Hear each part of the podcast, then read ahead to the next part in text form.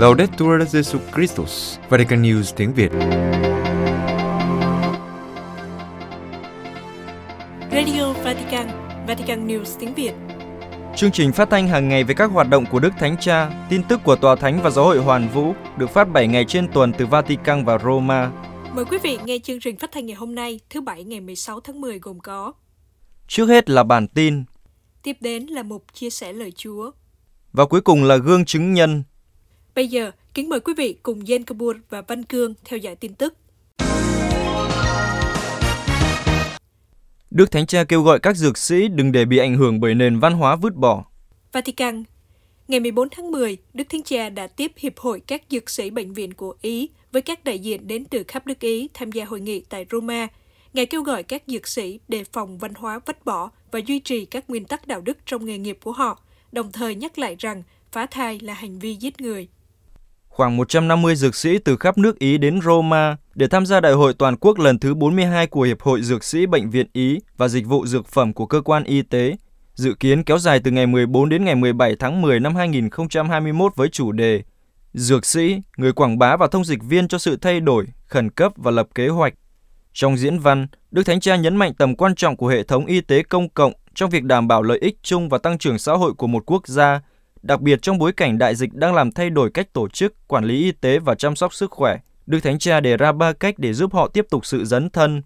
Cách thứ nhất được Đức Thánh Cha lấy từ hình ảnh của người chủ quán trọ trong dụ ngôn người Samaritano nhân hậu. Đức Thánh Cha nhận thấy nơi nhân vật này có hai khía cạnh quan trọng trong công việc của dược sĩ bệnh viện gồm thói quen hàng ngày và việc phục vụ âm thầm, yêu cầu sự kiên nhẫn, kiên định và chính xác trong khi ít người nhìn thấy. Dược sĩ có thể tạo ra sự thánh thiện của cuộc sống hàng ngày. Cách thứ hai liên quan đến khía cạnh cụ thể của dược sĩ bệnh viện, đó là tính chuyên nghiệp chuyên môn của họ. Đức Thánh Cha nhận định rằng dược sĩ bệnh viện tiếp xúc trực tiếp với bệnh nhân, đôi khi họ không được nhìn thấy nhưng họ làm cho mọi thứ hoạt động, đảm bảo người bệnh là người nhận chăm sóc. Cách thứ ba là chiều kích đạo đức ở cấp độ cá nhân và xã hội. Về mặt đạo đức cá nhân, Đức Thánh Cha nhắc nhở các dược sĩ bệnh viện, quý vị luôn phục vụ sự sống của con người. Điều này có thể liên quan đến sự phản đối của lương tâm, nhưng Đức Thánh Cha nhận định, đây không phải là không trung thành, nhưng trái lại là sự trung thành với nghề nghiệp của quý vị nếu có động cơ hợp lệ. Và nhắc lại vấn đề phá thai, Đức Thánh Cha nói, quý vị biết rằng tôi rất rõ ràng về điều này, đó là giết người và không thể trở thành đồng phạm của nó. Trên bình diện công bằng xã hội, Đức Thánh Cha nói rằng việc theo đuổi công lý và lợi ích chung phải bền vững về mặt kinh tế và đạo đức. Các tiêu chí quản lý và tài chính không nên là tiêu chuẩn duy nhất. Ngài nói, văn hóa vứt bỏ không được ảnh hưởng đến nghề nghiệp của quý vị. Hội đồng Giám mục Việt Nam gửi Cộng đoàn Dân Chúa. Việt Nam, ngày 12 tháng 10, các giám mục Việt Nam đã gửi một thư chung đến cộng đồng dân chúa với tựa đề Sống đức tin thời đại dịch. Trong thư các ngài chia sẻ một số gợi ý và đề nghị cho đời sống đức tin trong hoàn cảnh hiện nay. Hàng năm, các giám mục Việt Nam họp hội nghị thường niên kỳ 2 vào tháng 10. Năm nay do đại dịch nên các ngài đã tổ chức hội nghị trực tuyến. Trong thư chung, trước hết, các giám mục chia buồn với các gia đình mất người thân trong đại dịch, hợp ý cầu nguyện cho người quá cố và xin Chúa ban ơn nâng đỡ anh chị em trong lúc đau buồn.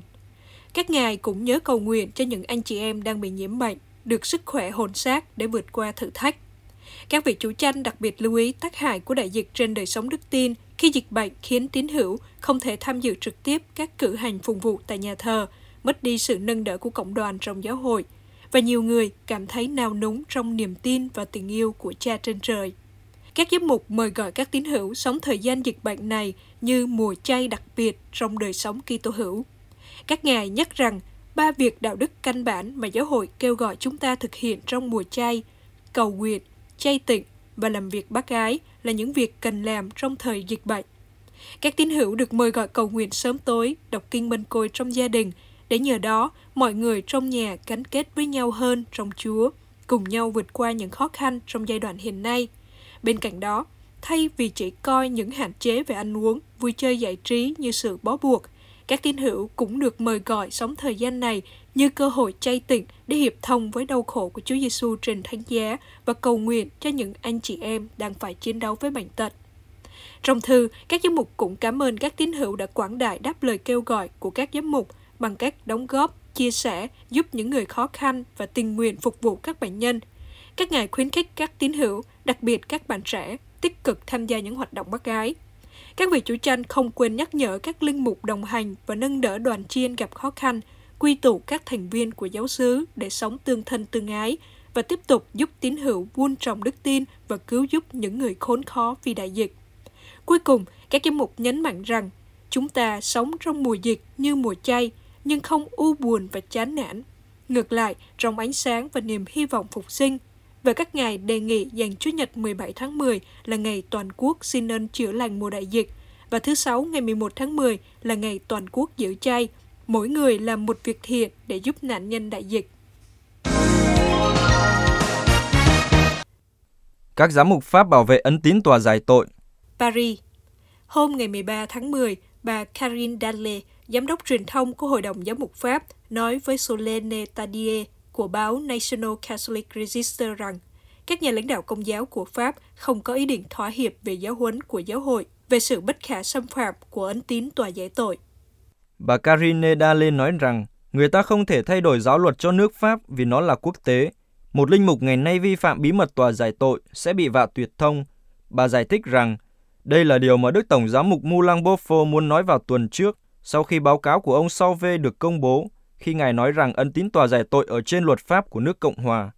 Phát ngôn viên của Hội đồng Giám mục Pháp nhận định, Đức cha đã nói sự thật, nhưng sự thật này không thể nghe thấy ở Pháp đối với những người không theo công giáo và không thể hiểu được ở Pháp giữa bối cảnh các cuộc tranh luận về cái gọi là sự tách biệt tôn giáo. Đức cha Chủ tịch Hội đồng Giám mục Pháp Moulin Beaufort đã gặp Bộ trưởng Nội vụ Pháp hôm 12 tháng 10 để thảo luận về câu nói của Ngài. Sau cuộc gặp gỡ, các báo cáo truyền thông cho rằng Ngài đã thừa nhận về việc các linh mục nên thông báo cho cảnh sát về các vụ lạm dụng của hối nhân khi họ xưng tội. Các báo cáo đã khiến người công giáo kinh ngạc. Từ lâu, Pháp đã công nhận các quy luật nghiêm ngặt về tính bảo mật của bí tích, nhưng hiện nay chính phủ đang dự tính sửa đổi luật dành cho các cha giải tội, như đã làm đối với các luật sư và các chuyên gia trong các lĩnh vực thế tục. Theo bà Dale, chắc chắn sẽ có một số đề nghị điều chỉnh mà Vatican có thể chấp nhận hoặc không, và bà khẳng định rằng Đức Tổng giám mục Mulan Bofo không hề nói rằng ấn tín tòa giải tội sẽ bị gạt sang một bên. Ngài chưa bao giờ nói điều đó. Giám mục Anh giáo Đức cha Michael Nazis Ali, hiệp thông trọn vẹn trong giáo hội công giáo. London, cựu giám mục Anh giáo của Rochester, Đức cha Michael Nazir Ali đã được Đức ông Kay Newton chào đón trong sự hiệp thông trọn vẹn với giáo hội công giáo. Hôm thứ Năm ngày 14 tháng 10, trang web của Hội đồng Giám mục Công giáo Anh và xứ Wales đã đưa tin, đồng thời cho biết Đức cha Michael Nazis Ali sẽ gia nhập vào giáo hạt tổng nhân Đức bà Walsingham. Ngày 4 tháng 11 năm 2009, Đức Nguyên Giáo hoàng Biển Đức 16 ban hành Tổng hiến Anglicanorum Coetibus, thiết lập giáo hạt tổng nhân mang tên giáo hạt Đức bà Washington với vị bổn mạng là Thánh John Henry Newman. Đây là một cơ cấu theo giáo luật, quy định việc tái hợp tập thể theo cách thức cho phép các tín hữu Anh giáo được hiệp thông trọn vẹn với giáo hội công giáo mà vẫn giữ các yếu tố di sản Anh giáo khác biệt của mình. Vào ngày 15 tháng 1 năm 2011, Bộ Giáo lý Đức tin công bố sắc lệnh chính thức thành lập một giáo hạt tổng nhân tại Anh Quốc và xứ quay cho các nhóm tín hữu và giáo sĩ Anh giáo muốn hiệp thông trọn vẹn với giáo hội công giáo. Theo báo chí Anh, sau đức cha Graham Leonas, cựu giám mục London, được Đức Hồng y Basil Hill tiếp nhận vào năm 1994, thì đức cha Michael Nazis Ali là nhân vật Anh giáo quan trọng thứ hai hiệp thông trọn vẹn với giáo hội công giáo. Đức cha Michael Nazis Ali là giám mục của Rochester từ năm 1994 đến năm 2009. Sau đó, Ngài từ nhiệm và thành lập một trung tâm ở Oxford để đối thoại với các tôn giáo khác. Ngài được coi là chuyên gia giáo giỏi nhất về Hồi giáo. Đức cha Nazis Ali chia sẻ về quyết định trở thành công giáo của Ngài. Tôi tin rằng mong muốn của Anh giáo tuân theo các giáo huấn tông đồ, giáo phụ và công đồng hiện nay có thể được duy trì tốt nhất trong giáo hạt. Các quy định để bảo vệ di sản hợp pháp của Anh giáo trong giáo hạt là rất đáng khích lệ, và tôi tin chắc rằng di sản này trong phục vụ của nó, các phương pháp nghiên cứu kinh thánh, sự dấn thân mục vụ với cộng đồng, các phương pháp thần học luân lý và hơn thế nữa, có rất nhiều để cống hiến cho giáo hội phổ quát hơn. Tôi rất mong nhận được sự phong phú từ các thành phần khác của giáo hội, trong khi có thể đóng góp một cách khiêm tốn vào việc duy trì và gia tăng di sản Anh giáo trong tương giao rộng lớn hơn.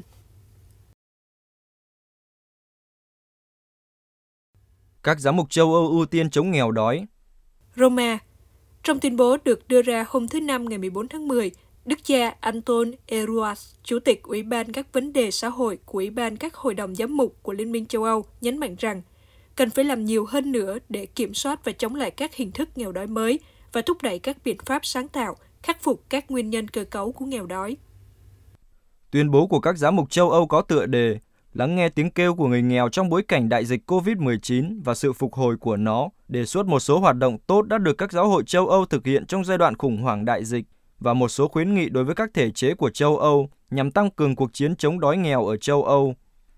Theo Ủy ban các hội đồng giám mục của Liên minh châu Âu, mặc dù cuộc khủng hoảng COVID-19 không tạo ra một sự bùng nổ đói nghèo, nhưng các giám mục quan sát thấy sự gia tăng các hoàn cảnh mong manh ảnh hưởng đến cuộc sống của các cá nhân gia đình và cộng đồng trên khắp Liên minh châu Âu.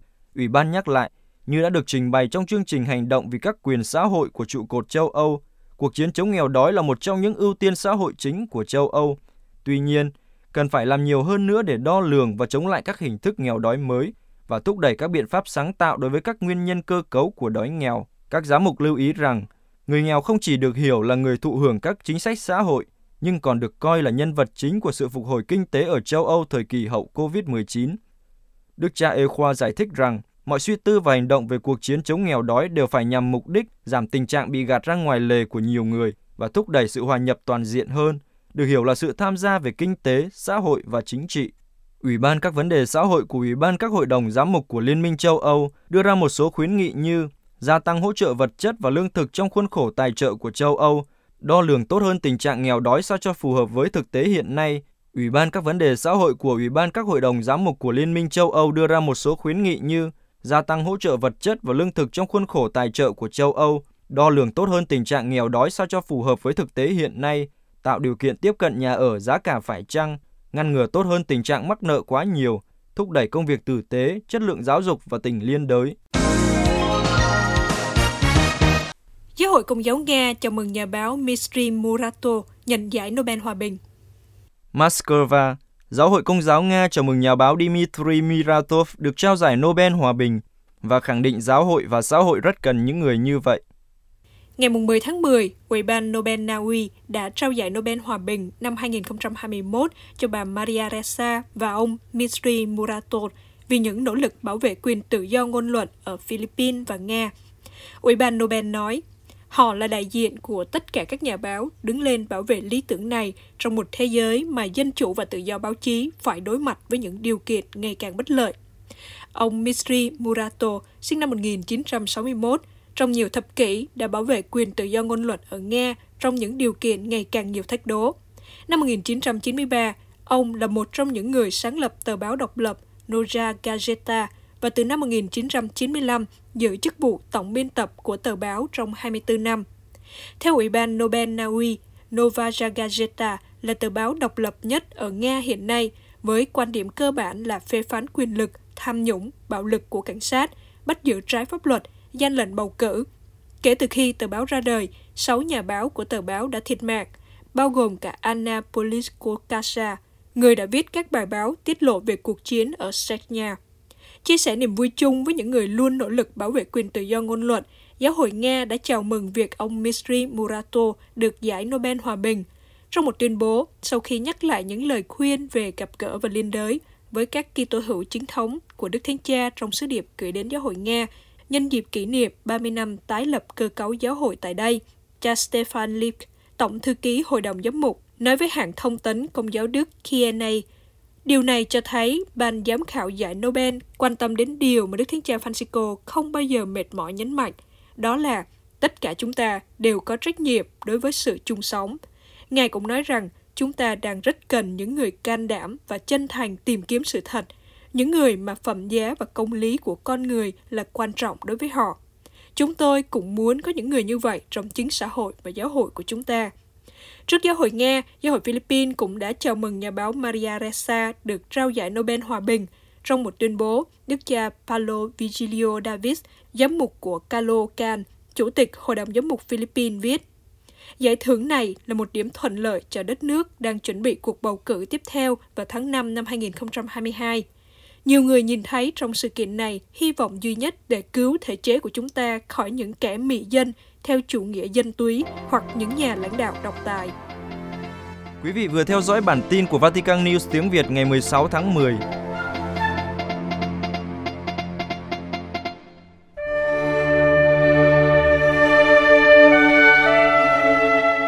Vatican News tiếng Việt Chuyên mục Chia sẻ lời Chúa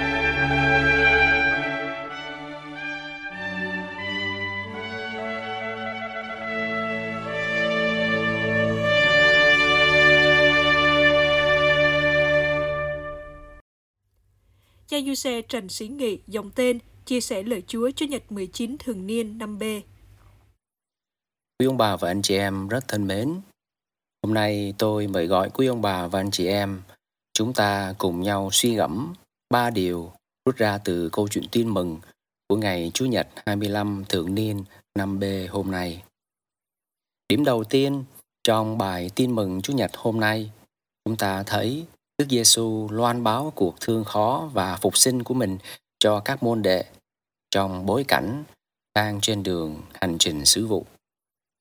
Trong bài tin mừng của Chủ nhật tuần vừa qua, chúng ta cũng thấy điều tương tự như vậy.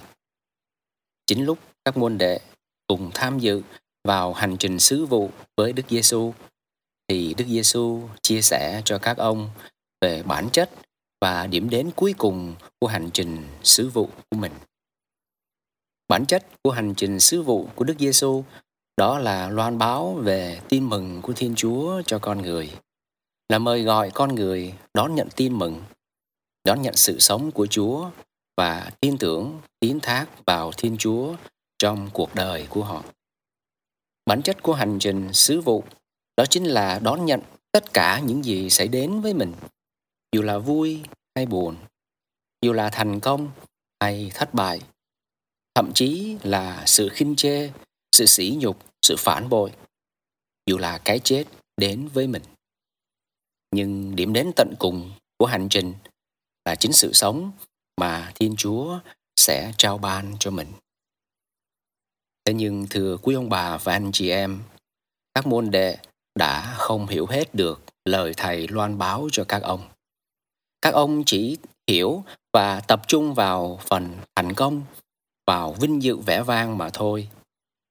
Các ông chỉ hiểu lời loan báo của thầy Giêsu trong chính nhãn quan tìm kiếm lợi ích cho bản thân mình trên hành trình theo thầy Giêsu.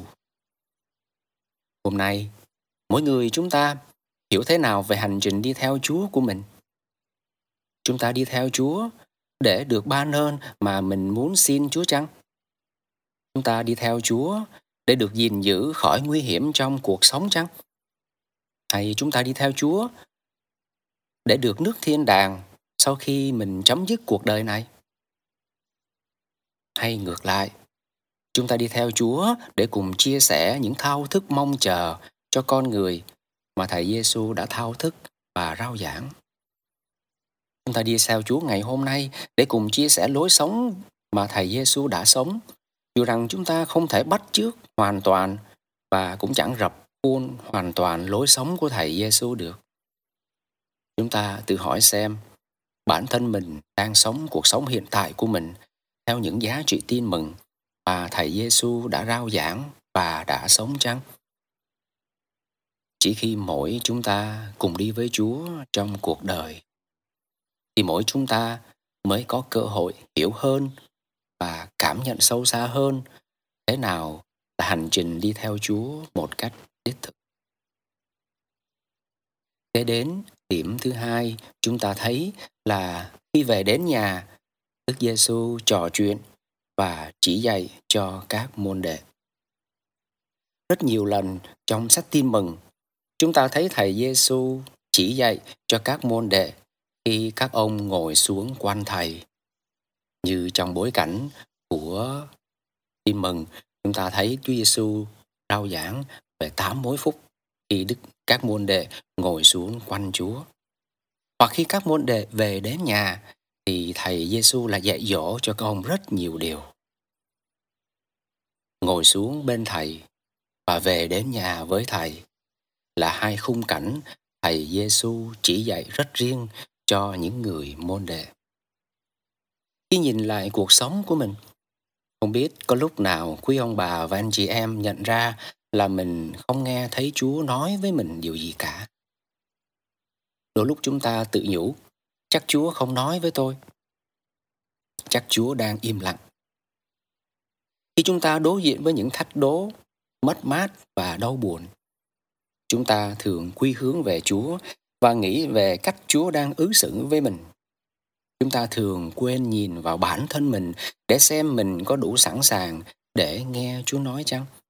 Chúng ta có dành thời gian để ngồi xuống bên cạnh Chúa.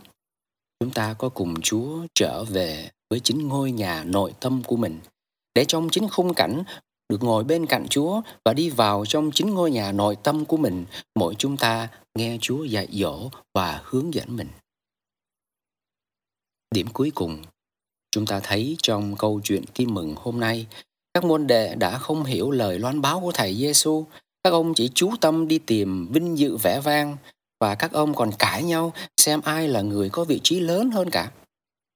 Và các ông đã được Thầy Giêsu dạy dỗ về bài học phục vụ theo cách thức của Thầy Giêsu. Phục vụ theo cách thức của Thầy Giêsu là cúi xuống làm người phục vụ, đứng ở vị trí của người tôi tớ phục vụ. Trong cuộc sống của mỗi người chúng ta hôm nay, chúng ta đang theo Chúa và cũng phục vụ trong gia đình, cũng như có khi chúng ta cũng phục vụ trong giáo xứ. Thế thì chúng ta phục vụ tức nào? theo cách thức của riêng mình hay chúng ta phục vụ cách thức của Đức Giêsu. Chúng ta phục vụ theo cách của người chủ, tức là thu gom quyền lực, tức là sai bảo người khác, tức là cố gắng củng cố địa vị của mình. Rồi khi hết địa vị, hết vinh dự thì hết phục vụ. Hay chúng ta phục vụ với cung cách ứng xử theo thầy Giêsu.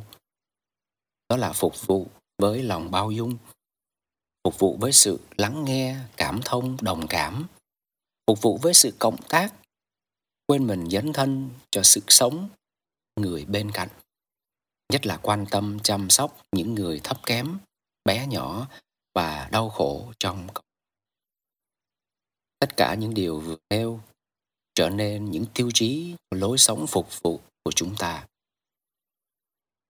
Chúng ta hãy cùng cầu xin chúa cho mỗi chúng ta, trong mỗi ngày sống, chúng ta biết ý thức hơn về việc dành thời gian để ngồi xuống bên cạnh chúa, biết đi vào ngôi nhà nội tâm của mình để chính lúc đó chúng ta lắng nghe chúa dạy dỗ hướng dẫn chính bản thân của mình để rồi chúng ta trở lại với cuộc sống thường ngày mỗi chúng ta được sống và được cảm nhận sâu xa hơn về hành trình đi theo Chúa một cách đích thực. Đó là đó là hành trình chia sẻ trọn vẹn cuộc sống của mình với chính lối sống của Chúa Giêsu trong những thăng trầm, buồn vui, thách đố, mất mát, đau buồn và niềm vui vươn đến sự sống của chính Chúa. Và chúng ta cũng xin Chúa cho mỗi chúng ta trong hành trình đi theo Chúa cũng biết sống, lối sống phục vụ như thầy Giêsu dạy các môn đệ hôm nay. Lối sống phục vụ cho chúng ta gắn kết hơn với chính Chúa Giêsu và dẫn chúng ta đi vào trong chính sự sống của Thiên Chúa, như chính Chúa Giêsu đã nói.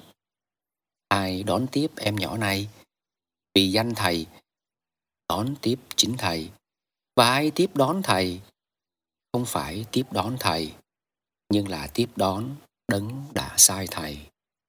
Amen.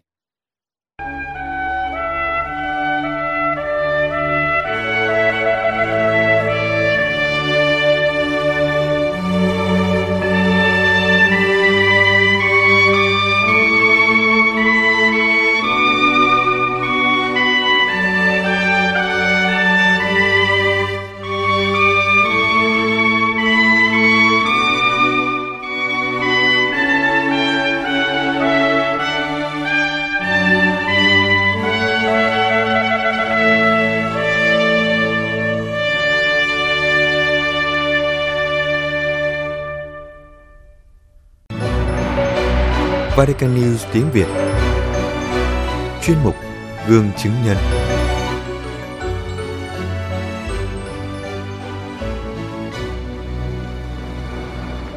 chứng tá về việc đọc kinh mân côi trong gia đình. Đôi vợ chồng Carmen và Luis Maria Gafes sống ở phía bắc Argentina. Họ đã kết hôn được gần 30 năm và có 6 người con.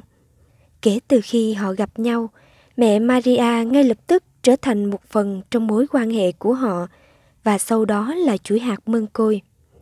Trong gia đình của Carmen cũng như gia đình của Luis, Đức mẹ với nhiều lời cầu khẩn khác nhau luôn hiện diện ngay từ thời thơ ấu của họ. Ông bà đã chia sẻ Tôi là Carmen, tôi đã luôn cảm thấy khó đọc kinh mân côi. Tôi đã không hiểu tại sao tôi luôn lặp lại cùng một điều, cũng không hiểu tại sao tôi lại lần chuỗi mân côi và suy niệm về cuộc đời của Chúa Giêsu, rồi sau đó chỉ lặp lại kinh kính mừng. Một linh mục nói với tôi rằng nếu tôi không thể lần hạt, tôi cần đọc kinh truyền tin mỗi ngày. Ngài nói, Đức mẹ giống như tất cả các bà mẹ, nếu bạn đưa bàn tay ra cho họ, họ sẽ nắm lấy cả cánh tay của bạn. Kinh Mân Côi là lời cầu nguyện mà chúng ta có thể cầu nguyện cách đơn giản và hàng ngày trong sự thinh lặng của tâm hồn. Trong khi chúng ta lặp lại từng lời kinh kính mừng với sự dịu dàng của một em bé nói và làm một món quà cho mẹ của mình. Tôi là Luis Maria. Tôi nhớ rằng khi còn nhỏ, ai đó đã nói với tôi rằng mỗi kinh kính mừng giống như một bông hồng mà chúng ta dâng lên Đức Trinh Nữ. Theo nghĩa này, tôi vui vẻ đọc thuộc lòng, ngay cả khi tôi không lúc nào cũng đọc xong. Khi chúng tôi đã đính hôn, chúng tôi đọc kinh truyền tin mỗi ngày, một chục hoặc nguyên chuỗi mơn côi. Ở bên nhau tay trong tay, trong lời cầu nguyện với mẹ Maria và con của mẹ đã kết hợp chúng tôi. Chúng tôi lớn lên trong đức tin của mình. Chúng tôi đọc tin mừng. Chúng tôi nói về tin mừng và chúng tôi muốn sống tin mừng. Và với mỗi kinh kính mừng, Đức Mẹ sống luôn càng sống nhiều hơn ở giữa chúng tôi. Ngay sau khi kết hôn, bất chấp những thăng trầm của những năm đầu tiên của cuộc hôn nhân, chúng tôi lần hạt mương côi bất cứ khi nào có thể. Khi chúng tôi đi ra ngoài bằng xe hơi với con cái, hoặc vào buổi chiều khi chúng tôi tắm cho chúng, cho chúng ăn hoặc cho chúng đi ngủ. Khi chúng tôi không có nhiều thời gian hoặc cảm thấy mệt mỏi, kinh truyền tin hoặc một chục kinh mân côi đã cứu giúp chúng tôi. Đó là lời cầu nguyện mãnh liệt nhưng không dài lắm. Vì vậy, con cái của chúng tôi lớn lên trong lời kinh truyền tin, các chuỗi kinh mân côi, từng chục hay nguyên chuỗi mà chúng tôi có thể cầu nguyện. Từ khi còn nhỏ, con cái chúng tôi đã học lời cầu nguyện này và 20 màu nhiệm. Chúng thích chơi trò đoán xem một lời cầu nguyện tương ứng với màu nhiệm nào và ai chiến thắng sẽ dẫn dắt hoặc đọc lời suy niệm. Theo thời gian, những đứa trẻ xinh đẹp, những đứa trẻ đáng yêu và ngoan ngoãn đã hết sức làm vui lòng cha mẹ, bắt đầu bị mụn trứng cá và trở thành những thanh thiếu niên, khiến chúng tôi ngạc nhiên vì chúng nghĩ và làm hoàn toàn ngược lại những gì chúng tôi mong đợi hoặc những gì chúng tôi đã nghĩ đến việc dạy chúng. Yêu quá sớm, tiệc tùng vụng trộm, nổi loạn, điểm thấp ở trường. Bất cứ điều gì bạn có thể tưởng tượng, chúng đã làm. Có nhiều con cái thì cũng có những xung đột, hiểu lầm và bất ngờ mà chúng tôi tha hồ lựa chọn. Nói chuyện với chúng, cố gắng bắt chúng lắng nghe mình thì còn tệ hơn và luôn kết thúc bằng tranh luận. Chúng tôi nhận ra rằng chúng tôi không thể làm điều đó một mình. Chúng tôi đã bắt tay với mẹ Maria, nhưng đã đến lúc phải dâng cho mẹ tất cả những gì chúng tôi có và trên hết là những người mà chúng tôi yêu thương nhất, con cái của chúng tôi. Để mẹ dạy dỗ chúng tôi trở thành cha mẹ mà chúng cần và đồng thời giúp đỡ chúng tôi giáo dục chúng Việc lần hạt giữa vợ chồng chúng tôi đã trở thành việc hàng ngày, được suy niệm trong thinh lặng hoặc được lặp đi lặp lại tại nơi làm việc với những công việc thường ngày.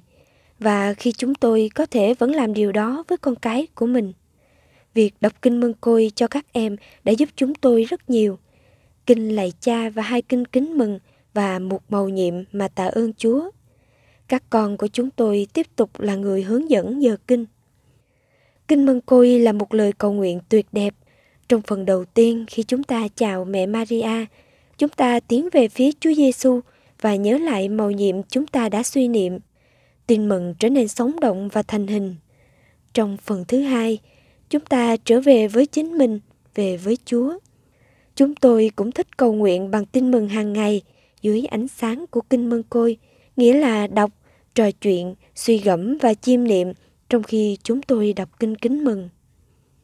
Chúng tôi không phải là một gia đình luôn cố gắng có thể cùng nhau cầu nguyện mỗi ngày, nhưng chúng tôi làm điều đó thì đó là khoảnh khắc hạnh phúc nhất trong lịch sử và hành trình gia đình của chúng tôi. Mẹ Maria đã chinh phục chúng tôi như bất kỳ người mẹ nào. Người yêu thương, đi tìm đứa con, chờ đợi chúng, hiểu chúng và chấp nhận những gì chúng đưa ra, ngay cả khi nó không đẹp, hoặc có lẽ chính xác là vì nó không đẹp.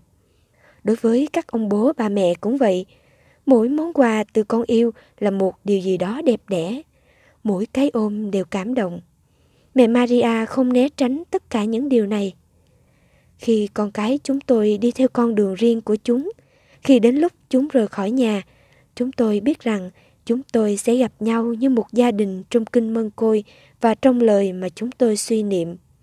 Theo nghĩa này, chúng tôi có thể làm chứng rằng đúng là một gia đình cùng nhau cầu nguyện thì ở với nhau và Thiên Chúa chúc lành cho gia đình đó.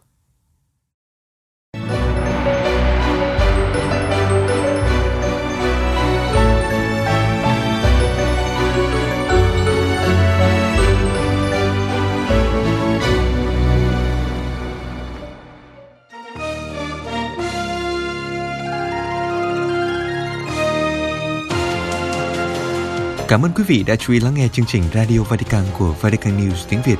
Xin Thiên Chúa chúc lành cho quý vị và toàn gia quyến.